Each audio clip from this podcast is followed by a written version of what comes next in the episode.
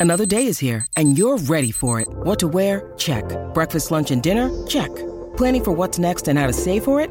That's where Bank of America can help. For your financial to-dos, Bank of America has experts ready to help get you closer to your goals. Get started at one of our local financial centers or 24-7 in our mobile banking app. Find a location near you at bankofamerica.com slash talk to us. What would you like the power to do?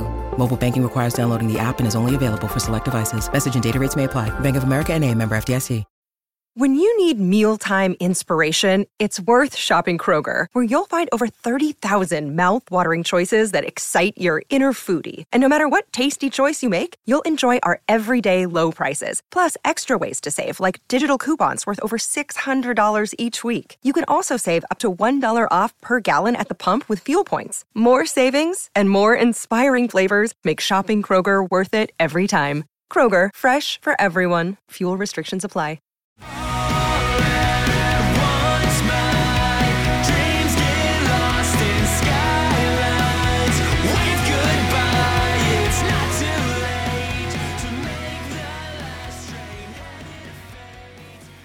What's up, everybody, and welcome back to another episode of Straight Up Sabres, presented by the Hockey Podcast Network and the Charging Buffalo. As always, I'm Brendan. And I'm Taylor. And Taylor, the Sabres pulled out an impressive 3 to 2 win in overtime over the Tampa Bay Lightning on Tuesday night. You and I both had the absolute pleasure of being in attendance at this one.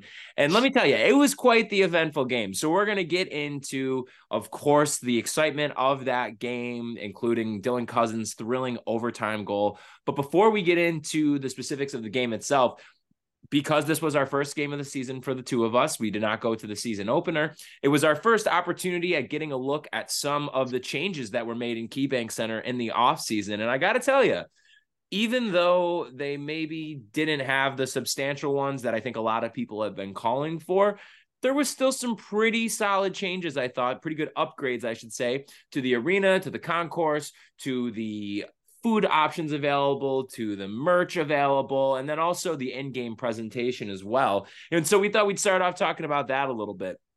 For starters let's talk a little bit about food taylor because you and i both noticed right off the bat that they had a handful of updated concession areas that they just completely overhauled. There was one that when you walk in, I believe it's right around outside about like 100, 101, right around that area, that it's now like this updated, pretty sleek looking like Coca Cola setup there where they have gourmet sandwiches and burgers and stuff like that. That I thought was pretty cool. Looked really nice. Looked like it was a much needed facelift there, which I thought was great. As you're going around too, there was a few parts, a few different stands, I should say, throughout the arena and the concourse where you were able to get beef on weck sandwiches and a couple of other those kind of like sliced meat sandwiches, which I thought were great. They had upgraded some of the concessions along like from like 114 to 119, 120, that whole kind of food court area there where you have like salsaritas and then you have obviously the KeyBank Center specific stuff. Upgraded that with some new items there had their new uh, fried chicken sandwich over on that side. It was pretty good. They have waffle fries now there too. So even beyond like some of just like the facelift stuff, I thought it was nice that they really, I think, upped the menu a little bit and expanded upon it and made it a little bit more bang for your buck. Like I feel better about spending 12 bucks on a sandwich and fries if it means that like I'm actually getting something that's a little bit different or nicer than just rinky dink chicken fingers that they get out of a freezer or something like that. So I guess before we move on to some of the presentation stuff, uh, what were your thoughts on that, Taylor? Like, did the food and like the new upgrades that they had to the kind of food and vending areas, were you impressed by that? Yeah, I was, and I think there's uh there's something to that. Uh, we we both know because we've talked about this in the pod before. The new Bill Stadium coming, Delaware North will not be doing food service there. That is going to be Legends, owned by Jerry Jones and Hal Steinbrenner. And boy, has that decision um, had some consequences in the past uh-huh. few months for PSE and and whatever. But anyway, more importantly to what I was saying was Delaware North knows obviously that the Pegulas own both, and I think they probably are feeling the heat. Like we got to step yep. up our game. This this is uh what's been going on in the arena hasn't been good enough and we don't want to get replaced here too. I would almost guarantee that. I'd have no inside information and i can't say for sure that's what happened but i mean come on that's probably what happened right? Because all of a sudden after being there for almost 30 years instead of getting like one new cool food place a year it's totally different and it's much better. And frankly it's totally redesigned like the one we went to you just walk up. There's they have like four or five options, but you just walk up and find it. Whatever they have it sitting out on a little warmer thing. You just find it, get it, bring it to a person, and uh, that's cool. Uh, and I, you know, I thought there's a lot of options there that I was. It was one of the only times where I was like at the arena, didn't have time to eat dinner, and I was like, "Wow, where do I go? So many choices." And I don't mean that sarcastically. No, it was the truth. for real. Yeah, we we actually were like, where should we go? One of these places. We turned down going to Salsaritas to go to um no, just try God. one of these things. But yeah, it's really cool. So that that part specifically, but you should probably get into some of these other things here. Yeah, uh, you wrote some of them down. I did. Yeah, and I will say though, we're not even like blowing smoke. There literally was a moment we walked in, and as soon as we got the escalator, the first thing we saw was like that Coca Cola stand, and then we saw them. We're like, oh my god, this is new. Well, first game, we should probably go take a look around, like do a lap around the arena, see what the other new options are, and then we'll decide from there. And we literally did our lap, and by the time we got to outside of our section, we both were like, well, what do you want to do? and it was just like this back and forth of being like i don't know. I mean that sounded kind of good but this also sounded kind of good. And we were like salsaritas? And we were like nah we don't need to do that. We got to try something new. And so it, it, was nice though that it felt like for the first time it wasn't you're going around the the arena to try and find like one option that's like suitable or good or like the standout thing. It was like holy shit, there's like four or five things now that I can conceivably get, and if I don't get something now, I know I'm going to give it a try the next time too. So I thought that was really nice. Let's get into some of the other presentation stuff. So for starters, new intro, which I thought was great. Uh, like the intro video and song, I think that was really good. I- I'm totally blanking on it now, and I meant to write it down yesterday. But the intro song that plays like while they do like the video presentation before, and that they come out to, was giving me major aughts sabres vibes. Uh, you know, where it was kind of like that like upbeat alt rock kind of style song, and just it felt I don't know. For some reason, it just like took me back to that time of 05 to 2010 times when they were leaning into that style a little bit more. Integrating RJ into the presentation, I thought was excellent. RJ announces the team on the ice as they come onto the ice, which I thought was great. Anytime they score, they have RJ's voice coming over the over the the speakers, like doing one of his famous calls. I, I thought that that was great the way that they integrated that. If I'm not mistaken, I could totally be wrong, but did, was there an, a transition into overtime too, where they had him come over the speakers? I, I could be wrong. I don't know if I'm. I just think like, yeah, I think so. Uh, right, I thought there was something. So I thought that was just like a beautiful touch the way that they they handled that. And then additionally, there was some other stuff that we saw too. Like they added in the Pokemon level up sound when they came off of the penalty kill and went back to even strength. There was a couple of other little like sound effects that they had included that I thought were kind of interesting that they definitely had never done before. All of this stuff is obviously great. I think what is the best part about it, and I don't mean to say this in a way that it's like, oh my God, he's setting the bar criminally low, but I like that they're trying stuff. I like that they're trying to integrate new things into the game presentation, new food options, new things to, uh, you know, spice up like the sounds of the game a little bit to get younger fans engaged, to get older fans be, to be engaged and stuff like that.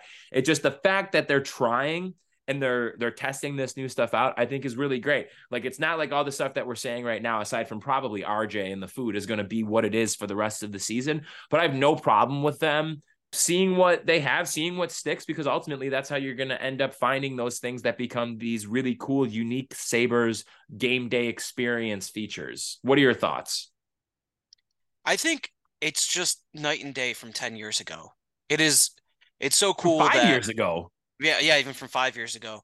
And yeah, it it always helps that there's a good team worth cheering for, but it's also just so cool to see like how on on the ball people are. And this I think this goes hand in hand with their social media and not even just social media, like their I guess media in general is a way to put it with like Sabres embedded and like the video they put out today where they essentially did like uh oh God, what is the name of that TV show? The prank TV show, whatever it's called.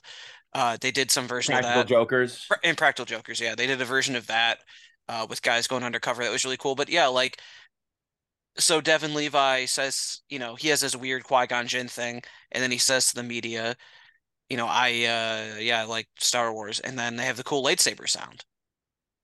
Yeah, goes over. Like that was that. another one that was so. cool. You're right. I completely forgot that they had that. I mean, come on, you got to lean all the way into that. Yeah, you know, like you mentioned, integrating RJ there. That's something they could have done for years. Honestly, like that's that's one of the coolest calls I have. Here come the Buffalo Sabres. Uh, and yeah, in general, it's it's just it's awesome being there now. And now all we need is six to seven thousand more fans at uh, weekday games. But that'll come once people start buying season tickets again, I guess. In you know, with due the playoffs, time. it'll come. If if In- they make the playoffs this year, no doubt next year, in my mind, that they'll be close to sell out every night. It- oh, 100%. It's just proving that the product on the ice is here to stay and of high quality. And that will all come hand in hand with that for sure. Do we want to get into the game itself? Because it was a good one. Yeah, And who knows, folks? Maybe if we're lucky at the end, we'll let you know about mine and Taylor's encounter with a Tampa Bay fan. oh my God. Oh, boy. oh man. Uh, anyways, though, so folks, three to two overtime win. Taylor, I'm just going to kind of give an overview of the game itself here. Some of the plays that really caught my eye that I just had taken note of as the game was going on and things that stood out to me. Um, so for starters, the big news of the day, Don Granato listens to straight up Sabres because folks, to a T, we had said on Monday, move Krebs up to Olofsson's spot, bench Olofsson, and put Jost in Krebs' spot on the fourth line. And let me tell you, folks, Donnie Meatballs listen and it's paying dividends because I am not even exaggerating, Taylor. There were about three plays in the first 10 minutes of the game that Tyson Jost made that I don't think I've seen Victor Olofsson make in his entire career. I, I, I know I know that sounds ridiculous, but it's it was incredible just how different it was having Jost on the ice in that slot. And we know, you know, when it comes to Jost, he's not somebody that's going to light the world on fire or anything like that. But what he is is a reliable defensive forward that can contribute offensively in the little ways that you need a guy to down the lineup at five on five. There were, like I said, a few plays. There was one that was just on the forecheck, and he was just tenacious out there. And it's like I don't think I've ever seen Olofsson get after it in that way and really challenge a guy and make them cough up a puck. His assist on the Girgensons goal, I thought was was excellent. Um, and in general, there was just a, a couple of very quality, just quick passes. Gets the puck on a stick, gets it off to his line mate, and advancing the play off the ice. That I was just uh, again, it, it's night and day. It's little things like that being able to keep your head above water in transition, being able to, when you get like to just successfully get the puck into the neutral zone, into the offensive zone, and having a sustained zone entry and possession in the offensive zone. And that fourth line, I thought, was able to do a really good job of that out of the gate. The third line, I seeing it in person, I think is just so different than watching it on TV. They're great when I've seen them on TV. Like the first two games, the, the Mittelstadt, Greenway, and Benson line was great. Seeing it in person, though, was an entirely different ball game. And I'll tell you this for one, Jordan Greenway looks like a completely different player from last year in person. Seeing him, saw him a couple games last year in person. He really didn't do anything for me. This was a completely different guy that I saw out there, actually being a physical presence out there, actually being able to throw his body around. It, it lends to the question of like maybe was he like harboring an injury or something down the stretch last year? I don't know, but or whatever the degree to it was, we, we don't know. But looks like Everyone seems to think so. yeah, he looks like a completely different player here. Zach Benson, man, I cannot begin to tell you how impressed I am. Obviously, we know about the skill level. The- his skill is off the charts. He has great stick handling ability, his playmaking, passing ability, offensive creativity. It's all there. He has an unbelievable calm confidence in his defensive zone with the puck on his stick. And like I know we've been saying that like yeah, he's a great defensive player. Like he's shown that in juniors that this is a guy that's going to be a full 200 foot player. But again, it's like seeing it in person. There were a couple of plays that I just want to point out. There's one where he led a breakout where he brought the puck behind his own net with a guy on him. He ends up making a move to skate by the guy, cutting through the ice, makes the breakout pass, puck goes up the ice, you get a scoring chance right off of that. The next shift that he has at five on five, because I think there was a penalty in between there that he was out there for, but his next shift at five on five, he has the puck pretty deep in the in his defensive zone along the boards there. The puck comes onto a stick and he's got a guy coming at him and he was able to just make this very smooth, very collected like sidestep pass back to I believe it was Erik Johnson. Johnson gets it up the ice, leads it to a breakout. And again, you not only get a, a scoring chance off of that, it also leads to a, a clean change And on top of that, you're able to withstand a potential offensive threat there. So it was just remarkable seeing not only the skill and obviously def- the defensive side of his game was great too, but I think the thing that lends to all of that is that he anticipates the game so well. Like it's insane. And the last thing I'll say about the third line in general is that Casey, again, just very, very good start to the year here. Greenway, good start. That whole third line, we were kind of saying yesterday, we're talking about a three game sample size. This is maybe the best third line that they have had since they made the playoffs last. Maybe even earlier than that in terms of how quality and good a third line is because the the top line I thought that they really all overall had a pretty solid game. They just needed to fall. Like I, I thought that Tate, I mean, obviously Skinner had a great goal there. We'll get to that, but the top line, it's going to fall. Cozens obviously ended up getting rewarded in overtime there, but it hasn't been the best start to the season for that second line. This third line has literally been like leading the charge for them. So before I move on with uh, talking through some of the observations from the game, just your thoughts on both Jost coming into the lineup and the third line as well. This is not just the best third line they've had since the playoffs. It's the first good first third line they've had, and I don't know how long. They've never have a good third line. We said since uh, the I, Rav line, maybe. I don't know. That that's that's yeah, that's like 15 years ago. I mean, yeah, oh six oh seven, yeah. Wow, that unfortunately is 17 years ago. Uh, but I I think it's it's worth noting that the Sabres have had like good first lines. I mean, they had a good first line the last couple years. They also had, you know, when Eichel was around, he was always good in the first line. They occasionally have good second line, like last mm-hmm. year. They've had some good fourth lines because of like Larsson, Girgensons, Okposo, you know, different guys like that. Never the third line. The third line is always a mess. It's always like, can we put uh Vlad Sobotka with Cody Eakin? Would that work? they were together just it's always shit like that. Like I don't I don't know what we're gonna do with all these guys. Uh, can we put Victor Olofsson with uh, Benoit Pouliot? Like it's it's just it's been so bad. So yeah, to have it not only be a good line, but like the most consistent line through three games is pretty wild. And it's it's an interesting uh trio of skill sets. Like you said, Greenway's played a lot better.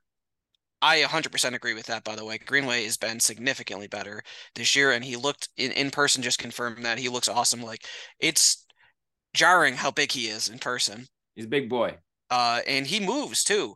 You know, he's not going to be like a 30 goal scorer or whatever, but he actually looks good in his own zone, which was what the problem I think last year. It's like if you're going to have a guy that's limited offensive ceiling, he better be good in his own zone, and he he is. I mean, he has been so far. Benson is just like a menace all over the ice everywhere. Yeah.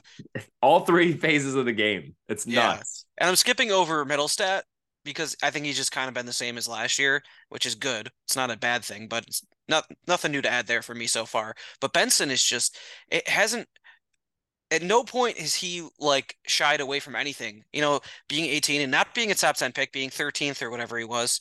You know, he came in for prospect camp like, hey, he looks pretty good here. He's at the prospect challenge in August. Hey, he looks pretty good here. The preseason, wow, he looks really good in preseason. These are NHL players, and now playing against full NHL lineups in the regular season, he looks good. he's good. Right. Pa- he's passing. He's uh, a menace in in the other zone. Like I'm not going to say he's a fully rounded defensive game, but like he's the kind of guy where you're like, oh shit, where'd the puck go? Kind of guy. He gets in there, and he just he's a smart guy. He I kind of agree with all the things you said, but he's the kind of guy that I don't know what his ceiling is, but right now his floor is super high. Yeah. Like, I think I think the best compliment that you could probably give them is yes, 3 games in, but like this is what a third line on a like playoff contending team is supposed to look like. And yeah, we just absolutely. have that. Absolutely, yeah. So that line's been good in both zones, I would say. And then, you know, the first line looked a lot better yesterday, I think. Well, oh, yeah, you asked about Jost. Yeah, sorry, Jost. Go ahead. Go ahead. Yeah. Yeah, uh, huge upgrade immediately because he's good at five on five, and he no one's gonna confuse him with Tage Thompson when it comes to goal scoring prowess or anything like that. But he can he can hold his own, especially in his own zone at five on five. That makes him worth playing over Olofsson. Yeah, sorry, bud. Like, there's no yep. place for you here anymore. So I think Jost Jost playing that way. Krebs playing up the lineup a little bit. It's it's a good temporary thing. Quinn comes back at some point, and you know the way things are going through three games, we're a third of the way through Benson's audition. So far, I would say there's no reason I wouldn't keep him up for the whole year. I think that is what it's trending towards, especially if he continues playing that way. So let's keep it rolling then, Taylor. We move on to the first line here and we can start talking about that. And I think a great place to start with that is Jeff Skinner's goal. Oh, baby, that puck movement for one. Owen Power finding him cross ice from his his side of the point, from the left point to the right goalpost, and Skinner just doing what he does. He he puts that shit away 10 times out of 10. He buries in front of the net like that. It was an unbelievable pass from Owen Power, though. We'll get to him in a little bit, but I thought that was a great reward for the first line because overall, like we said, Tage, Tuch, and Skinner did not get off to the start of the year that we were hoping for. We had said in our Monday episode that it was really disappointing that between Dahlin, the top line, and Cozens, that there was only one point between them through these first two games. And thankfully that changed yesterday. And again, I, I thought that they were buzzing out there. Like it took them a couple of shifts to really find their groove. But once they got out there, they they were humming on offense that that top line, and it was like they would be out there and it felt like the chemistry was there where they were able to make a lot of like very smooth no look passes to one another. They were able to flow in the offensive zone in a way where it wasn't static with them moving the puck around which is i think is like a hallmark of what makes them so special is that they all know how to cover for each other and positionally know how to like fill in the gaps for the other person so I, I, thought it was great. I, I think as far as Tage goes, he had a couple of really good opportunities. They teed him up a couple of times on the power play there. It obviously didn't end up amounting to anything, but they're gonna burst through. I that last night made me feel so much better about the first line. And it's just a matter of time. Like you have Skinner doing his thing, like I said, just being a menace out there and being great in front of the net. I thought that Tuch has probably had of the three the roughest start to the season. But again, there was a lot that I liked from Tuch's game last night too. I think that there was a couple of really nice plays he had in his own zone, a couple nice plays on the forecheck as well. And then again, just generating some of those offensive chances. I thought that they all were kind of carrying their weight there. It's just a matter of them being able to finish. And we know that with the offensive talent and and physicality that Tuch has, and with Tage's just pure star power and shooting ability, that it's only a matter of time before they're going to start falling. So, give me a sense of how you felt the first line played last night, and if you think that that's a sign of more to come. Yeah, I think it's basically a continuation of the second half of the Islanders game. They're playing well, they're getting chances, but they're not just not going in. Skinner did score, so we should say that was part of the improved game day presentation. Seeing oh my god in person. That was really cool. How did we not talk about it? Oh, Man, it was so Jeff good. Skinner's got quite quite a goal song. Yeah, let's do a quick sidebar here because yeah. the goal songs are a part of this that I forgot because I think it's year three of goal songs. Yep, that has been such a great addition. I thought "Let Me Clear My Throat" was great a couple years ago, but it's coincided with such bad times that I you had to kind of move on from it. And the best way they could have done that was the individualized goal songs. Even though the guy that scores the most goals refuses to have an interesting good goal song, brutal. We'll we'll leave that for now. It just it it's cool, and Jeff Skinner has been the best part of it, and he's had two really inspired choices the last two years. But breaking free is uh, qu- quite a interesting choice uh, from High School Musical, which Brendan was a big fan of back in the day. I was. Oh yeah, big High School Musical guy. Damn. You know what's funny is that I'm pretty sure I might even still have it to this day somewhere, like laying around either in my apartment or at my dad's. But I had the they had like the Wii like rock band version of it. It was like the sing along thing. And like, I don't know how it ended up being in my house at some point. I think it was just like, it was like the thing at the time. And I have two older sisters. And so like my mom probably just got it as some gag or whatever. But I got to, I, I thought it was just, it for one, it's a great goal song. I'm not going to lie. Like it is. Yeah. Amazing for the vibe that it sets. It's amazing for the fact that the opposing team has to not only deal with the fact that they just got scored on by Jeff Skinner, but now they have Troy and Gabriella singing their goddamn fucking hearts out while they are miserable trying to come back after a goal by Jeff Skinner. And I think the other side of it is as great as like the vibe was after, it is also fucking hilarious. I was laughing as soon as it started playing. I started dying laughing. Oh, it was yeah, amazing. absolutely. Was amazing. I think uh,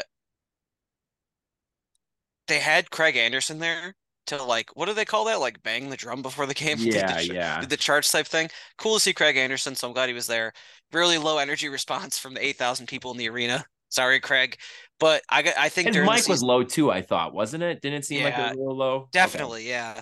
Um, they should bring in Corbin Bleu to do that at some point this year. Oh, can you imagine? They could get Corbin Bleu definitely. Easily. What are any? Uh, what's Ashley Tisdale up to these days? That's someone they could get too. Absolutely. Listen, I'm not seeing Zac Efron in any movies lately. Yeah, I there was some than I would. Zac, Zac Efron's still doing stuff. I know he's He still was- in stuff, but is he anything active? He's too big. He's too big. Absolutely too big. Mm. And so is Vanessa Hudgens. Maybe Hailee Steinfeld knows somebody and can maybe place a call for us. You know. Interesting. Mm. Uh, Eh, very interesting. I'm just uh, saying. There was a lot of talk in the the old Twitter timeline today of people that didn't really know what High School Musical was or why it was a big deal. I thought that was interesting Mhm. uh, because as someone I, I could say I know we were joking about this earlier how you you were a big fan. You had an East High Wildcats jersey that said Brad Boys on the back. yep. but you weren't actually a huge fan, and neither was I. I mean, No. we were both in middle school for this, but girls loved it, and some guys loved it too. And I looked it up today because I, in my memory, I remember it being the biggest thing in the world. I was like, was I just in middle school? The the premiere of High School Musical 2 on Disney Channel had an average of 17 million people watching it. More than 17 million. It was like 17.8 million when it premiered which was I'm pretty sure uh in summer like 07-ish, I want to say. Wow. That's crazy. That amount of people have never watched the Stanley Cup. That's more than most NBA finals games. That's most more than most recent World Series games. Oh my god. So yeah, it was super popular, it turns out. Yeah. But like definitely a limited age range. So if you're like 34 or older right now, I would say you might have missed it. 35 or older maybe. But yeah, I saw some people being like, I think it's a show on Disney Plus, which it is. Eh, but like yeah, that's not what that's not what Breaking Free is from. it's the OG. Oh, Yeah. That was, and you know what? I think Jeff Skinner's a big Vine guy because that there was actually a famous Vine with Breaking Free. Like, geez, that was almost like ten years ago now. Well, and also Ben Matthewson did the whole. He, I think there's people who believe, count me among them, that Jeff Skinner is on Twitter, like in Sabres Twitter somehow, because this is two years in a row that Ben Matthewson's videos, when they had announced that they were doing the individual goal songs, that that he correctly predicted it. He made videos. He did I want to dance with somebody and then now breaking free. I mean, granted he did I think like 10 of them or something. And they were all just Ben, excellent job. I think he maybe listens to the podcast. If you are listening, Ben, awesome fucking job with that. Congratulations. You are the man. Amazing. But I think that Jeff Skinner is secretly on Twitter. I could see it definitely. There's so many athletes who do that. Yeah, yeah, absolutely. I could see it for sure. One of like the five biggest basketball players in the world got caught. Like, come on. You you defending Jeff himself. Skinner might not be on there. Yeah, It's Oh, man. good. yeah. I, and you know what? Another thing I think that contributes to that is too is on uh for between two stalls. Like he would always have these little details of stuff that people would joke about from Twitter. Like the Emily in Paris thing originated from him talking about it in one of like the when he was mic'd up or whatever. And I remember after that came out, people were like going nuts about it. And it was all over Twitter. Like I'm pretty sure Netflix had retweeted it or something like that. And then he has the Emily in Paris picture next to him, like on it. And then there's just like little like meme joke things that he had. And I'm like, this man's lurking. Is he Sabres drill? I think we know who Saber Strill is. I think I am. I don't know for sure, but I'm pretty sure I know. I'm not going to No, blow up their really spot, think I think I'm I not- know we're- We don't need to out anybody here, but I know who you're thinking that it is. Do you actually think that? Yes, it is Chris Ostrander. Just kidding. Shout out, Sorry, Chris. Chris Ostrander. I, he was on my mind because he was one of the people that didn't understand the High School Musical thing. But by the way, What? I hated it. Well, yeah, because he's older than us. I Oh, think, isn't he? We That- should get that's Chris what I'm saying. soon. Hi, Chris. There if was you're a- listening. Yeah, hey Chris. There's a hard cutoff, like I said. If You're Chris right. is older than like 35, then he was out of high school by the time I think he's it became around a thing. Age. I, he might be like a year or two older than my oldest. Well, Meg is my oldest sister, but I think he's right around there. Wasn't he an Ambrose guy? He's a South Buffalo guy, I know, right? Didn't did he go to Ambrose? That's your department, man. I don't know. I don't know. I don't know. Anyway, Didn't go to South Buffalo Charter. Mm. So only Kings. Yeah, also he he literally too old to have gone there. Yeah, well, The highest grade was two grades above me. Uh Anyway, just want to get to that. Jeff Skinner, really cool. And Breaking Free, I like it a lot more. I was wrong in middle school about that song specifically. I will never revisit High School Musical because I'm sure it was terrible. Ooh, Come on. Yeah, but Breaking You Free is good. Seen, wait, you haven't ever seen either of the movies? No, I've seen all the movies. Oh, okay. I was gonna Which say. okay, that it's weird in hindsight because I watched the original movie, staying over at our friend uh, Patrick Gilson MD's house. Hey, This is right after I moved. I so I know exactly when it came out. It was January, February 06 because I just moved and I didn't have cable for a little while because we were waiting for who was it? What is it called at the time? Adelphia? Adelphia Alfia. hadn't shown up. uh to do our cable yet. So we didn't have it for like a month. So I'd always watched Disney Channel original movies as a kid, and then High School Musical was coming out, which by the way is it was the biggest one by like ten thousand miles, like cultural phenomenon. Yeah. And I remember watching it being like, I hate this, and it was the biggest thing in the world. And then, um, my godmother, who is Brendan's cousin, uh, um, got it uh, Shout out for me Beth. for DVD. for- yeah, shout out for my birthday, and she was like, "This is like Grease," and I was like, uh, "I don't know," but anyway, I so I uh, I watched the second one. I actually don't remember why because I didn't like it. And then the third one, I had to take my little cousin Ben to the movies. That was probably when I was like 15, and he really liked it. And I saw him at the game last night, actually. So full circle, we're back to the game. And my thought on the first line is basically it's gonna come together. They're fine. I do have someone I'm a little concerned with, and you'll hear about that after a word from our sponsor. Wow. This episode is brought to you by DraftKings. The NFL season is going strong, and DraftKings Sportsbook is hooking new customers up with an offer that's even stronger. Bet five bucks on any game this week to score $200 instantly in bonus bets. And DraftKings isn't stopping there. All customers can take advantage of a sweetener offer every game day this October. So, folks, what do we what do we have coming up? Brendan, do you knew we have coming up this Sunday? Oh, you bet I do. The Buffalo Bills and New England Patriots, folks. The Bills are favored by eight over the Patriots. Ooh. Wow. In New England. Ooh. I guarantee that has not happened at any point since the early 90s, probably. So it's been a minute. You want to take advantage of that? You go to DraftKings Sportsbook. So get on the game day greatness. Download the DraftKings Sportsbook app now and use promo code THPN. New customers can score $200 instantly in bonus bets when you bet five on the NFL. That's code THPN only at DraftKings Sportsbook, an official sports betting partner of the NFL. The crown is yours. Gambling problem? Call 1-800-GAMBLER. Visit www.1800gambler.net and your call 877-8-HOPE-NY or text HOPE-NY at 467-369 in Connecticut. Help is available for problem gambling at 888-789-7777 or visit ccpg.org. Please play responsibly on behalf of Boot Hill Casino and Resort in Kansas. Licensee partner Golden Nugget, Lake Charles, Louisiana, 21 and over, but age will vary by jurisdiction. Void in Ontario. Bonus bets expire 168 hours after issuance. See sportsbook.draftkings.com slash football terms for eligibility and deposit restrictions, terms, and responsible gaming resources. Folks, a little concerned about Dylan Cozens so far, but then he scored that overtime goal, so maybe I'm not concerned anymore. Brendan, your thoughts? It's fair. Yeah, Cozens is a really interesting case here, Taylor. I, I don't really know what to make of it. I mean, it's been a, a pretty rough start to the season for him, and it was great that he was able to get rewarded in overtime, getting that overtime winner. Hopefully that leads to him maybe getting a little bit of confidence in that rolling into the to the next game here. But I really didn't love it. And I'm not gonna lie, even though I thought that they didn't have like a horrible game necessarily, it wasn't the best effort out of Krebs playing with him and Peterka as well. Like I I mean I still think it's worthwhile to give it a a couple of games maybe to see how it goes before you start and tinker with things a little bit more. I think that holding the course right now, keeping Jost where he is there on the fourth line is definitely the move. And then maybe you give another game or two to Krebs, Peterka, and Cozens. And if it still isn't working after maybe like two or three more games, then you can maybe look and like see for ways that you can kind of mess around with the top nine a little bit. But I, I don't know. I mean, you're right. Like, it didn't feel like he was very noticeable out there. He definitely didn't feel as though he was uh, the usual difference maker, play driver that we normally see on the ice. And I don't know if I'm necessarily ready to say that I'm I'm worried, but I will say that it is noticeable. And there was a couple of eyebrow raising moments where I was like, that was not the Dylan Cozens we saw last year.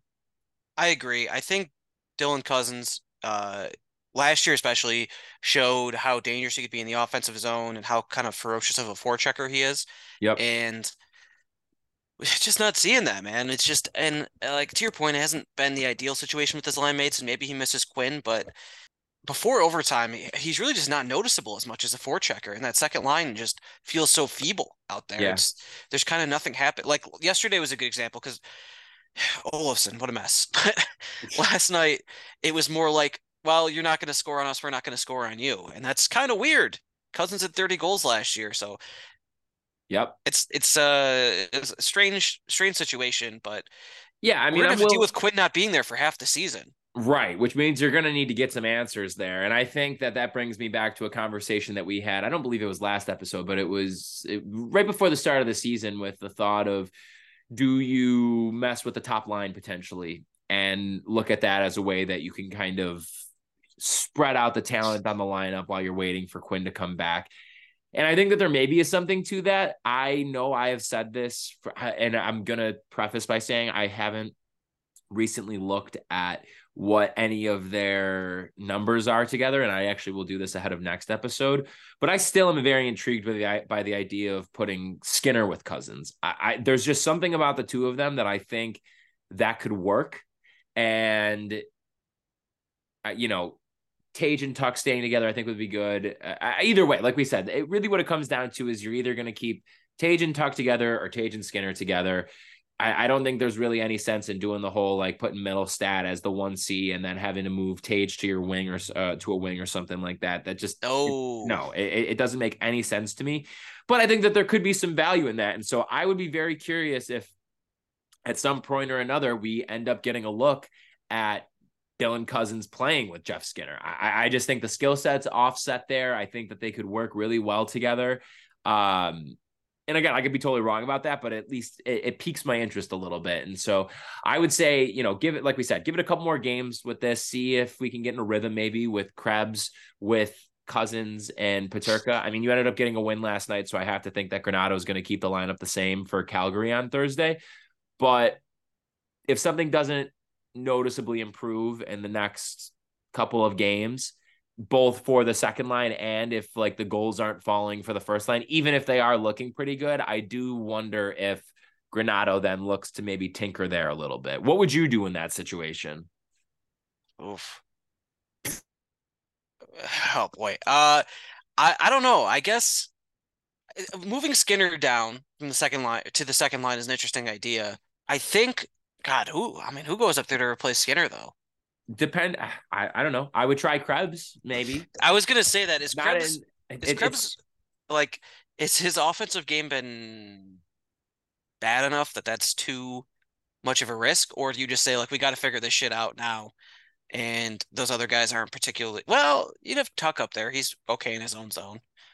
Yeah, and I mean having Krebs to consider would be good too, like having two guys. Also, quick thing on Jeff Skinner. I know that he doesn't have the best defensive reputation, and you and I both have kind of been of the belief that he's a bit underrated when it comes to that. I thought that was on full display last night, and I think a huge part of it is because he is so so good with his stick, like yeah. stick checking and just agitating and being able to just like put pressure on the defenseman when they're at the point or in just battles along the wall in his own zone there was I think maybe three or four plays yesterday where they ended up exiting the zone because it started off with him stick checking a guy and being able to force the puck away. Like I, I just wanted to give him props there because I thought that that was that's a very underrated part of his game. Yeah, oh for sure, and that's kind of what I think the best thing we've seen from Benson so far in uh, the defensive yeah, zone is active like stick kind of, for sure. Yeah, absolutely. So yeah, I, I think with breaking the first lineup, yeah, maybe you try Krebs up there, and maybe you just think like, well, Tage and Tuch play so well together, they can carry someone offensively who hasn't been all that great offensively, like and can Krebs. pick up the slack defensively. You know, yeah, maybe that yeah. forces Krebs. Because I'll also say too with Krebs, they didn't have necessarily, like I said, they didn't have a great game, but there was also a few plays that I thought that a, a few really nice passes that I thought that Krebs had both in the neutral zone and in the offensive zone too. That again, like it, it's just like little stuff like that that you really don't get from from Olofsson. And on Krebs specifically, it's just like I don't know. You, you're just I don't know if he has the juice fully to like be like a legit like middle six, top six guy, but he has I there's just something about the traits that he has between like the vision and passing and everything like that and his, his skating ability that just makes me wonder like damn like is this guy really not going to be able to put it together? Because it feels like it's it's there. Yeah. Yeah that, it is interesting. So i'm, I'm not like i'm definitely willing to give him some opportunities up yeah. the lineup like that. Um but hey calgary thursday we I actually was hoping we could just talk about the defense a little bit because oh, yeah. this is very interesting. For one, yeah. Mattias Samuelsson goes down. Not day to day. Do we have an update on that? Day to day. Day to day. Okay. So we don't know quite yet what his status. That sentence. Is. So that could either be he's going to play tomorrow or he's going to be out for the next four years and he doesn't have any legs anymore. We'll see what happens. But I will say I want to commend the Sabres defense group because it felt like things were a little bit choppy uh, the first half of the game or so. And obviously, it's very, very unfortunate that they ended up losing Samuelsson. I do want to give them props though, because it felt like they really, really settled in. And it felt like there was a lot smoother and a more flowing game. And with the the puck on the defenseman stick after that, like it just felt before that, like I said, it was just like a little choppy. There was some messy passes there. There wasn't really a whole lot of confidence. And I don't know if it was that they all knew that they needed to pick up the slack for each other. What I think maybe it is, is that you got some look at some different defensive pairings that I thought some of which worked kind of well and were pretty interesting there. But overall, I just think that the Sabres defense group should absolutely be commended for their performance last night after losing Mattias Samuelsson. And I'll also say too, he has been our our whipping boy, I would say, for the first two games, and and he, you know, we've made clear you and I how we feel about Henri Jokiharju. He had a fine game last night. I, I thought Jokiharju played really well. I think if anything, it lends to the point that he should be playing with Dahlin, and then you put Samuelsson with power, because again, like just the product of being with Dahlin, you're going to end up having okay numbers as it is, but I thought that Jokiharju ended up playing really well. And I'll also say, too, I thought that even though he had some rough coverage and awareness on the first Tampa Bay goal, I thought Connor Clifton overall had a, a relatively solid game. And Erik Johnson, too. I, will give some credit there. There were a, a couple of times early on in the game that I was like, oh, God, like, man, he does not have a jump or a burst or anything like that. He's he's not a fast skater. He's not a burner by any means, but as the game went on, there were more and more of these little moments from him that I was like, okay, this is why they signed this guy. Like, this is why they brought him in. And I say that as somebody that was a proponent of the sign it when, signing when it happened. You were as well. We both were about it. Like, it's it, it was a good move, and it just felt like after he was able to get in a rhythm a little bit after a couple of shaky plays early on, it just felt like it was like, all right, this is why you go out and get just like a veteran defensive presence of this level. And one thing that I will say too that I think was kind of the perfect culmination of all of that was at the end of the game they had a defensive zone face off. I think there was maybe like a minute and a half left or so, maybe even a little bit less. But as they're coming onto the ice after the change, Johnson ends up getting everybody together. I think he was out there with Dahlin, and maybe it was the fourth. It was either the eh, no Dahlin in the third line. I'm pretty sure it was them. He gets all of them together just outside of the face-off circle. He calls them in, clearly says something to them for a play. I wonder if he was saying if we win the drawback that you switch it and bring it around the net to break it out of the zone because it felt like that's just immediately what they went to.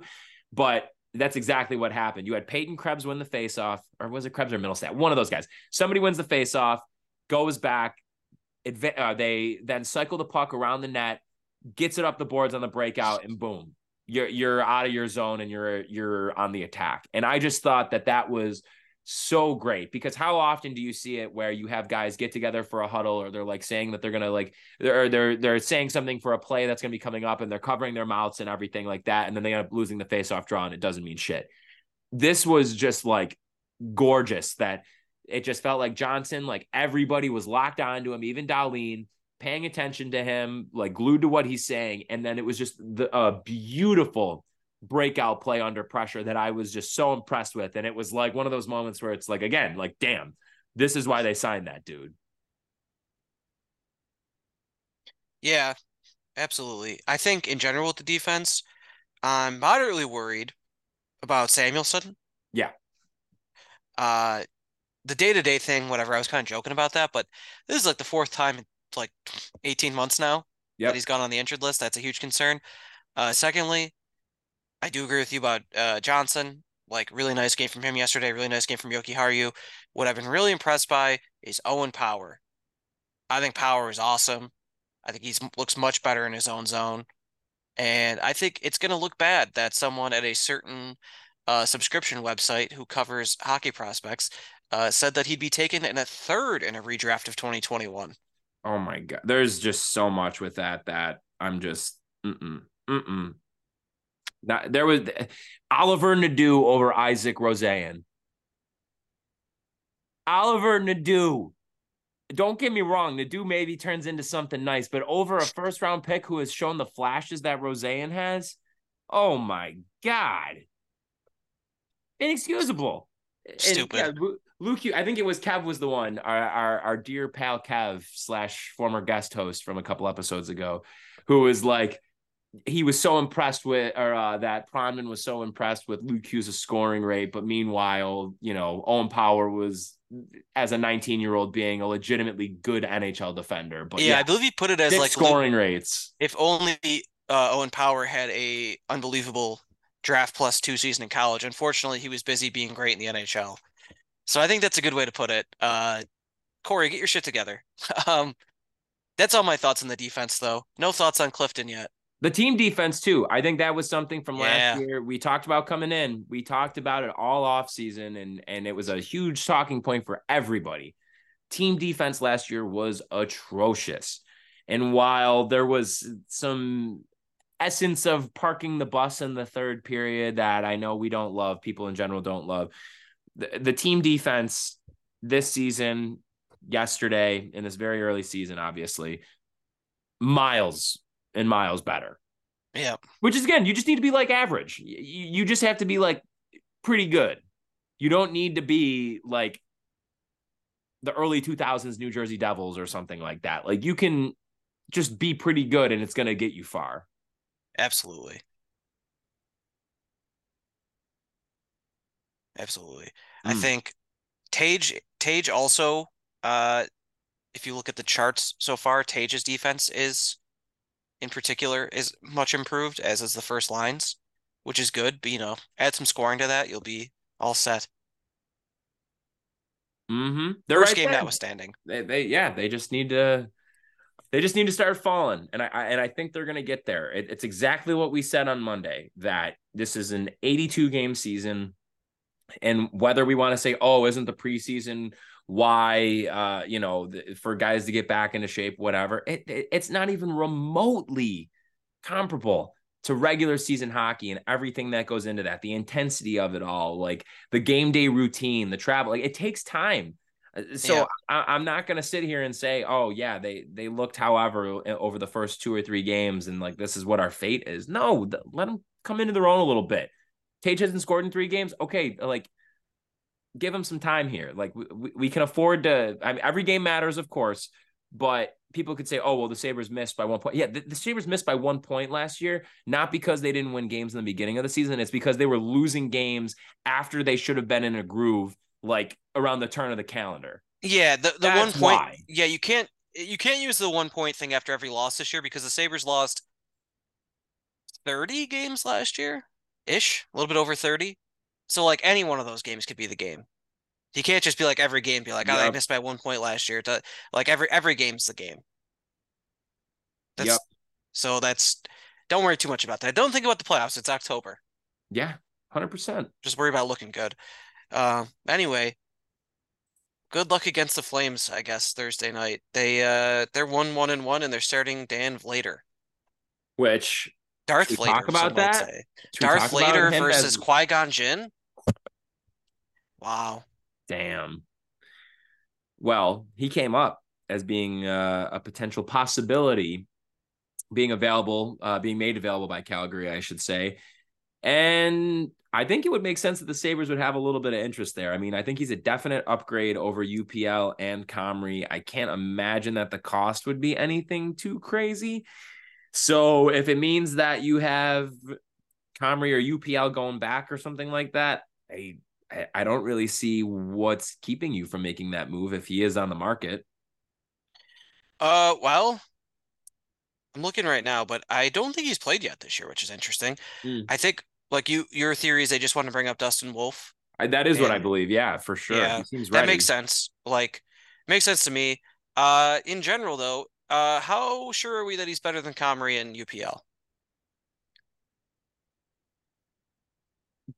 Decently, pretty Interesting. confident. I didn't look at the advanced stats or anything, but so he played 27 games last year. He was a 894. okay. He's played, let's see, 50 games with 42 starts. You know what his like goal saved is above? No, I didn't look at any of that. Yeah. Uh, I, w- I would have looked ahead of time, but uh, 900 career save percentage in those 42 starts. I don't know. I don't know if that actually is a difference from Comrie or UPL. Well, maybe UPL, but I don't know. We'll see. Do you think one of them goes on Friday or on uh, Thursday? Uh, that's a good question. I I don't know. I think maybe you should try Comrie. Yeah. That might be a good situation to do that. Gotta do it sooner or later. Yeah. Allegedly, you can't uh just start your goal 82 times. Seems like a fake news thing. I don't know. Oh, the Blues tried that one time. So I don't know if it worked. Someone else looked that up if that worked when they, they started Grant Fuhr all but one game. Oof. Good, good for them. Good for them. All right. Well, any last thoughts, Taylor, you'd like to share before we sign off for the day? Yeah, I recommend Only Murders in the Building on Hulu. Great show. Oh, could not agree more. Excellent. And renewed for season four, as a matter of fact.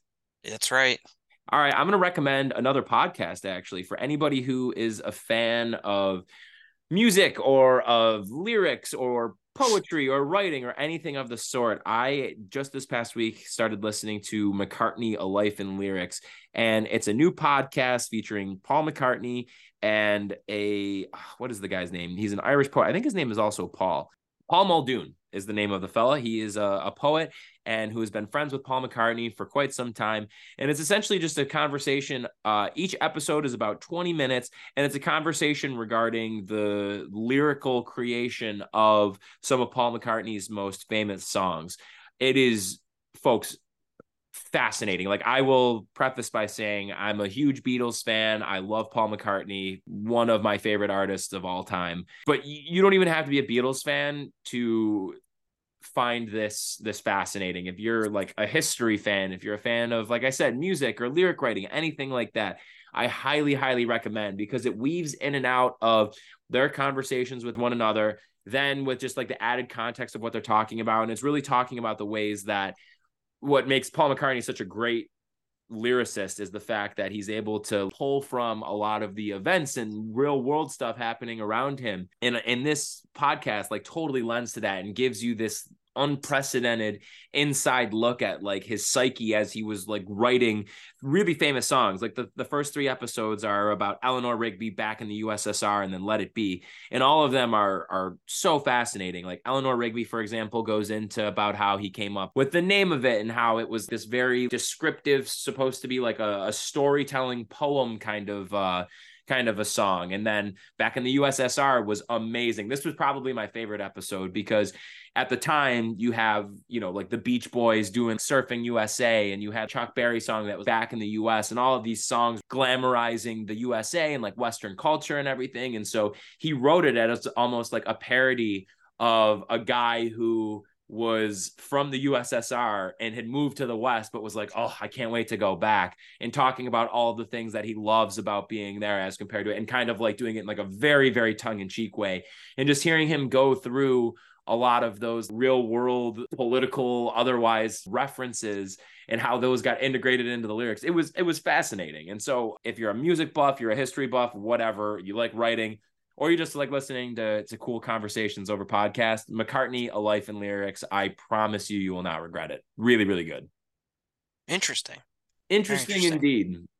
All right. Well folks the next time you will hear from us will be on monday. We'll have plenty to talk about then. So make sure you're tuning into the next episode of straight up sabres this podcast is brought to you by has been brought to you by the Charging Buffalo and the Hockey Podcast Network. Make sure you're checking out both of the presenters of this podcast on their respective websites, whatever streaming platform you're currently using to listen to this episode. Make sure you're going and checking out all of our fellow shows and you're following both the Charging Buffalo and the Hockey Podcast Network on social media, Facebook, Twitter, and Instagram, where you can also find us straight up Sabres. Straight Sabres on Twitter, Straight Up Sabres on Facebook and Instagram. And last but not least, we have our wonderful sponsor, folks. Oh, we we just we love them so much. And that, of course, is DraftKings Sportsbook. Make sure you're using that promo code THPN. Get those picks in now, get those bets in. Mac Jones, bet against them. You you can't go wrong, folks. Go Bills, go Burrs. We'll be back with a brand new episode on Monday. This has been Straight Up.